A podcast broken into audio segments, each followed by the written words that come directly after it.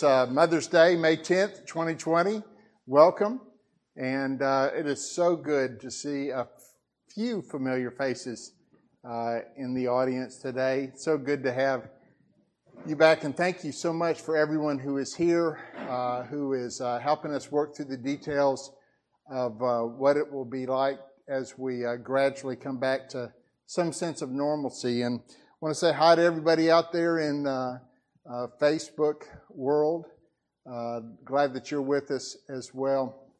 And uh, Mother's Day is always special, and uh, we want to honor our mothers today. And uh, we also want to honor all those uh, ladies who have the heart of a mother and and who minister in so many different ways. We we have worked through some technical difficulties today, and we are still standing. And as Rodney said, uh, this, we're just trying to make it through this alive or something like that. So, are we good? Are we good to go? All right. Today's uh, message is the big reveal the revelation of Jesus Christ, Son of God. And the song that you just sang, Show Us Christ. Oh my goodness. Uh, how perfect uh, for this, this message. Spoiler alert. Spoiler alert. In my family, when the word spoiler alert are uh, spoken, we all get a little bit nervous because there are certain members of my family who will, re- who will remain unnamed to protect the guilty, uh, are well known for their ability to spoil the ending of a book or a movie. It's not that they want to spoil the ending for us, it's just that they're so into it, so intense and they want to communicate how much they enjoyed it. And, and maybe they're assuming that we know the ending. Uh, and so, in the course of our conversation, they accidentally, quote, tell us what happens on the last page of the book or the last scene of the movie. They spill the beans, they reveal the big reveal. And so, but I am going to tell you, I'm, I'm warning. I was reading a movie review just yesterday, and it says spoiler alerts to follow. So you know, if you keep reading, you're going to find out what happened. So I'm going to give you a spoiler alert for today's message. The big reveal. The big reveal is Jesus Christ is the Son of God. What is it about us that wants us to skip ahead to the last page of a book? What is it about us that makes us want to fast forward to the end of the movie to see the last scene? What is it about us that we want to find out what happens in the end, to see how it all turns out. Why do we want to learn the big secret that the author or the screenwriter has prepared? And you know, we all want to know how the story ends. Let's pray. Father, we thank you that you have revealed yourself to us through the person of your Son, Jesus Christ. And I pray, Lord, that we will honor you and him and the Holy Spirit today in this message and that all hearts will be turned to you as a result of this preaching of your word. In your name we pray, Jesus. Amen. The big reveal, the revolution, revelation, it's a revolution too. The revelation of Jesus Christ, Son of God. American wedding customs often contain an element of the big reveal. I'm kind of focused on weddings right now because uh, two of our families, uh, the Hochstetler family and the Williman family, are about to see two of their children united in marriage. In less than a month, as the Lord wills, Joshua Hochstetler will wed Melissa Williman. I talked with Josh yesterday, and he told me that there is they are planning a time, sometime on the morning of the wedding, where Josh will get to see Melissa for the first time on their wedding day. And the wedding photographer has been warned do not miss this moment. It's the moment of the big reveal. Of course, reveal is the core part of the part of the word revelation. It's the core part of the word revelation. And I want to reveal four revelations to you today. Revelation number one, Peter saw him. In Luke chapter 5, verses 4 through 11, hear the word of the Lord. When he had finished speaking, he said to Simon, Put out into deep water and let down your nets for a catch. Master, Simon said. We've worked hard all night long and caught nothing, but if you say so, I'll let down the nets. When they did this, they caught a great number of fish and their nets began to tear. So they signaled to the partners in the other boat, Come and help. They came and filled both boats so full that they began to sink. When Simon Peter saw this, he fell at Jesus' knees and said, Go away from me, because I am a sinful man, Lord. For he and all those with him were amazed at the catch of fish they had taken. And so were James and John, Zebedee's sons, who were Simon's partners. Don't be afraid, Jesus told Simon. From now on, you will be catching people. Then they brought the boats to land and left everything and followed him. This is the word of the Lord. Notice the details of this passage. Because this, I believe it is this event, this incident that took place on the Sea of Galilee, where Peter began to realize that Jesus was more than just a cool rabbi. Notice how Peter communicates with Jesus, and notice how Peter's communication with Jesus and relationship with Jesus actually changes in the course of this short event that's recorded for us in the book of Luke. At first, Peter demonstrates his own knowledge and his experience on the Sea of Galilee. Uh, Jesus, we know how to fish. We're experienced businessmen. We do this for a living. You're a carpenter.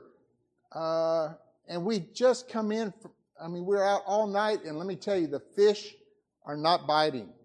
They weren't anywhere near our nets. But to satisfy you, Jesus, the carpenter turned rabbi, who's telling us now to launch out into the deep and try, try again, if you say so, Lord. And you can sense Peter's hesitation here. Peter says, okay, we'll give it a whirl.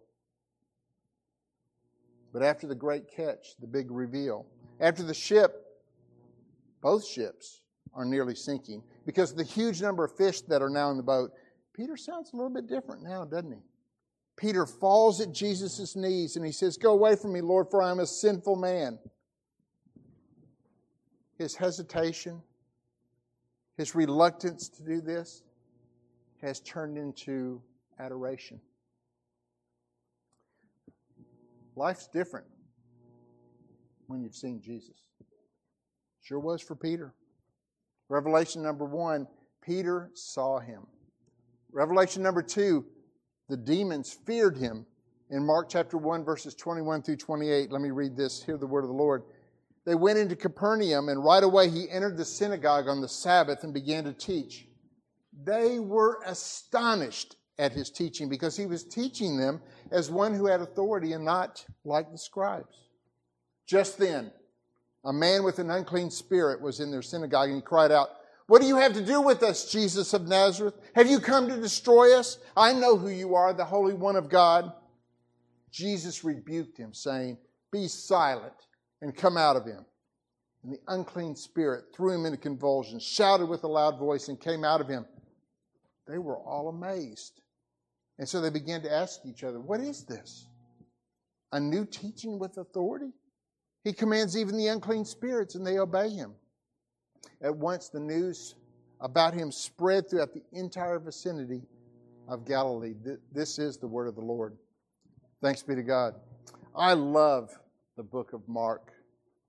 It's a lot like my attention span short.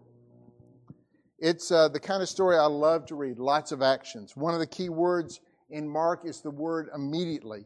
In this passage that I just read, uh, the, the words right away can sometimes be translated immediately.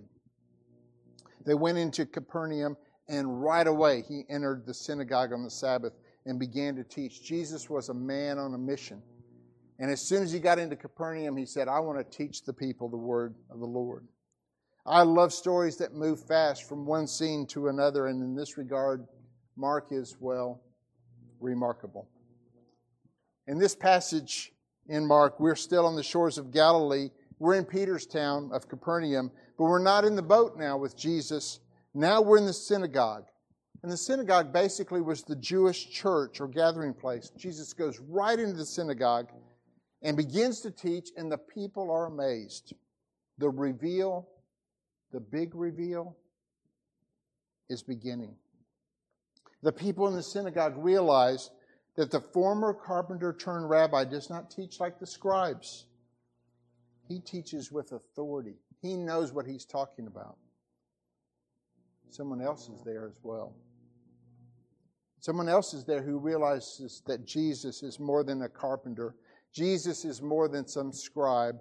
Jesus is just not another typical rabbi. Yes, the Jewish people of Capernaum are there in the synagogue, but there's someone else there as well. Someone who is possessed by demons. Yes, demons go to church too. And how did the demons react to Jesus? They feared him. The scriptures say, Just then a man with an unclean spirit was in their synagogue, and he cried out, What do you have to do with us, Jesus of Nazareth? Have you come to destroy us? I know who you are, the Holy One of God. The demons knew who he was. The demons knew that he had the power to destroy them. And how did Jesus react to the demons? He rebuked them. Jesus rebuked him, saying, Be silent and come out of him. And the unclean spirit did exactly that. Notice the reaction of the people in the synagogue. They were all amazed. That reminds us of Peter's response in the boat. Peter was amazed when he saw the catch. Life is amazing once you've seen Jesus. It sure was for Peter. It sure was for the people in the synagogue. And it was for the demons, too. Revelation number one, Peter saw him. Revelation number two, the demons feared him. Revelation number three, the leper felt him. Mark chapter 1, verses 39 through 44 says this He went into all of Galilee, preaching in their synagogues and driving out demons. Then a man with leprosy came to him and on his knees begging him, If you are willing, you can make me clean. Moved with compassion, Jesus reached out his hand and touched him. I am willing, he told him. Be made clean. Immediately the leprosy left him and he was made clean. This is the word of the Lord. The big reveal is beginning. A leper, desperate in his, in his disease, falls to his knees at the feet of Jesus and begs him not for money, not for compassion, but for healing. He knows he needs to be cleaned. You must realize the drama of this situation. Here is a man with a dread disease. Here was a man who could not live with his family or anybody else other than another leper.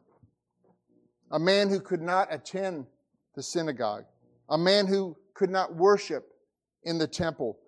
A man who was required when he came into close proximity with anybody to shout the words, unclean, unclean. So those people would be warned of his condition. Be warned that he was dangerous to them. A leper was not to be touched, and he was to touch no one. Well, this time of quarantine sure has taught us a little bit about physical touch, hasn't it? How much we need hugs and affection. At the very least, introverts, a good handshake. If someone has the coronavirus, it's almost if that person has to cry out, COVID 19! COVID 19!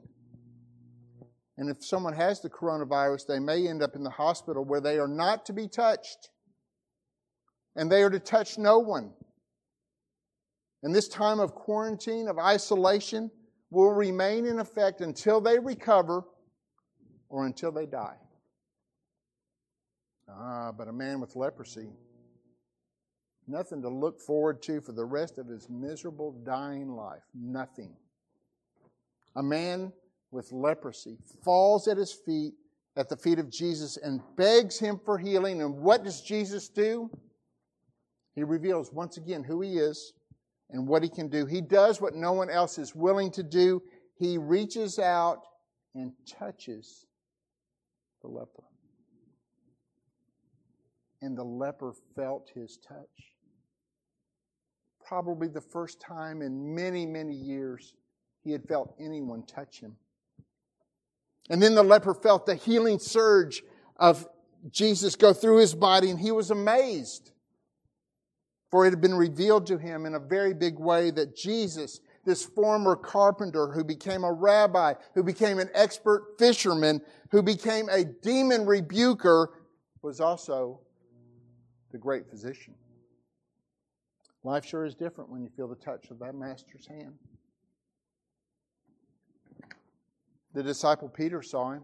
The, the demons feared him. The leper felt him. And one day, all of us will see him as he is. We will see him too. Revelation 4, we will all see him. Revelation chapter 1, verse 1, the first verse of the last book of the Bible says this The revelation of Jesus Christ that God gave him to show his servants what must soon take place. This is the word of the Lord. Chip and Joanna Gaines have a, they're pretty popular. They used to have a show called Fixer Upper. And on Fixer Upper, they always had a big reveal. They would take a home that Bible. We want to get to the last part. We want to get to Revelation. The last book of the Bible is entitled Revelation. It is the big reveal. And notice that the title of the book is Revelation, singular, not Revelations, plural. Although, I mean, technically, it could have been revelations because there are so many revelations. But I think that the author wanted to make sure that you knew that the real revelation, the big revelation, the big reveal is singular. It's Jesus Christ. Calling it revelations instead of revelation kind of misses the point. The revelation of Jesus Christ that God gave him to show his servants what must soon take place. One day, everyone will see Jesus for who he is. Every tongue will confess that he is Lord. Jesus Christ is the big reveal. The Apostle Paul in the second chapter of Philippians revealed this to us Christ Jesus, who, being in the form of God, did not consider equality with God a thing to be exploited Instead, he emptied himself by assuming the form of a servant, taking on the likeness of a man. And when he had come as a man, he humbled himself by becoming obedient to the point of death, even death on a cross. For this reason, God has highly exalted him and gave him the name that is above every name, so that at the name of Jesus, every knee will bow in heaven and on earth and under the earth and every tongue confess that Jesus Christ is Lord to the glory of God the Father.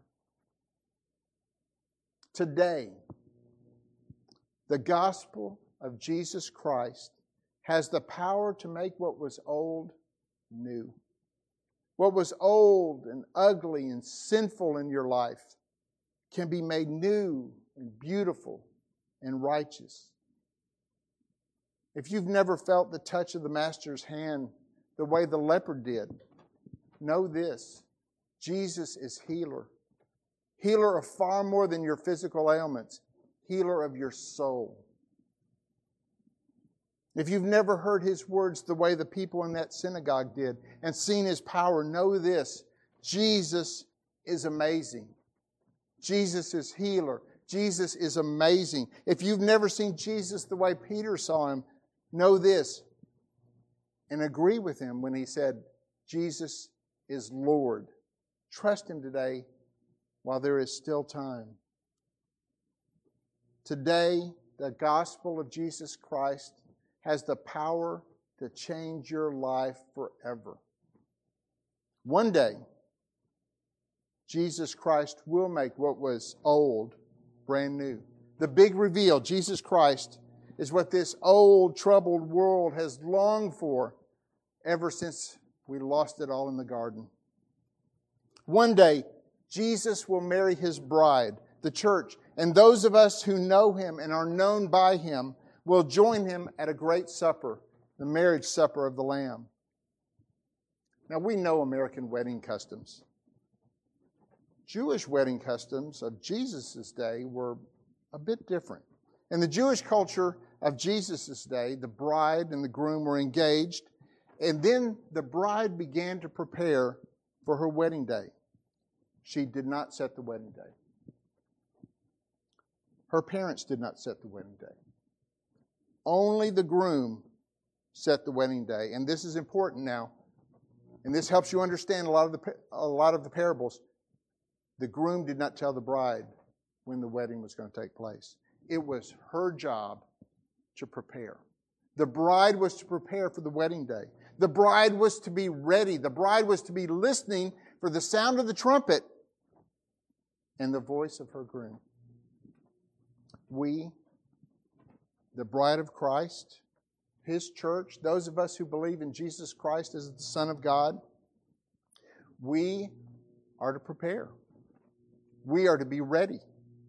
We are to listen for the sound of the trumpet and the voice of our groom. Are you ready for the big reveal?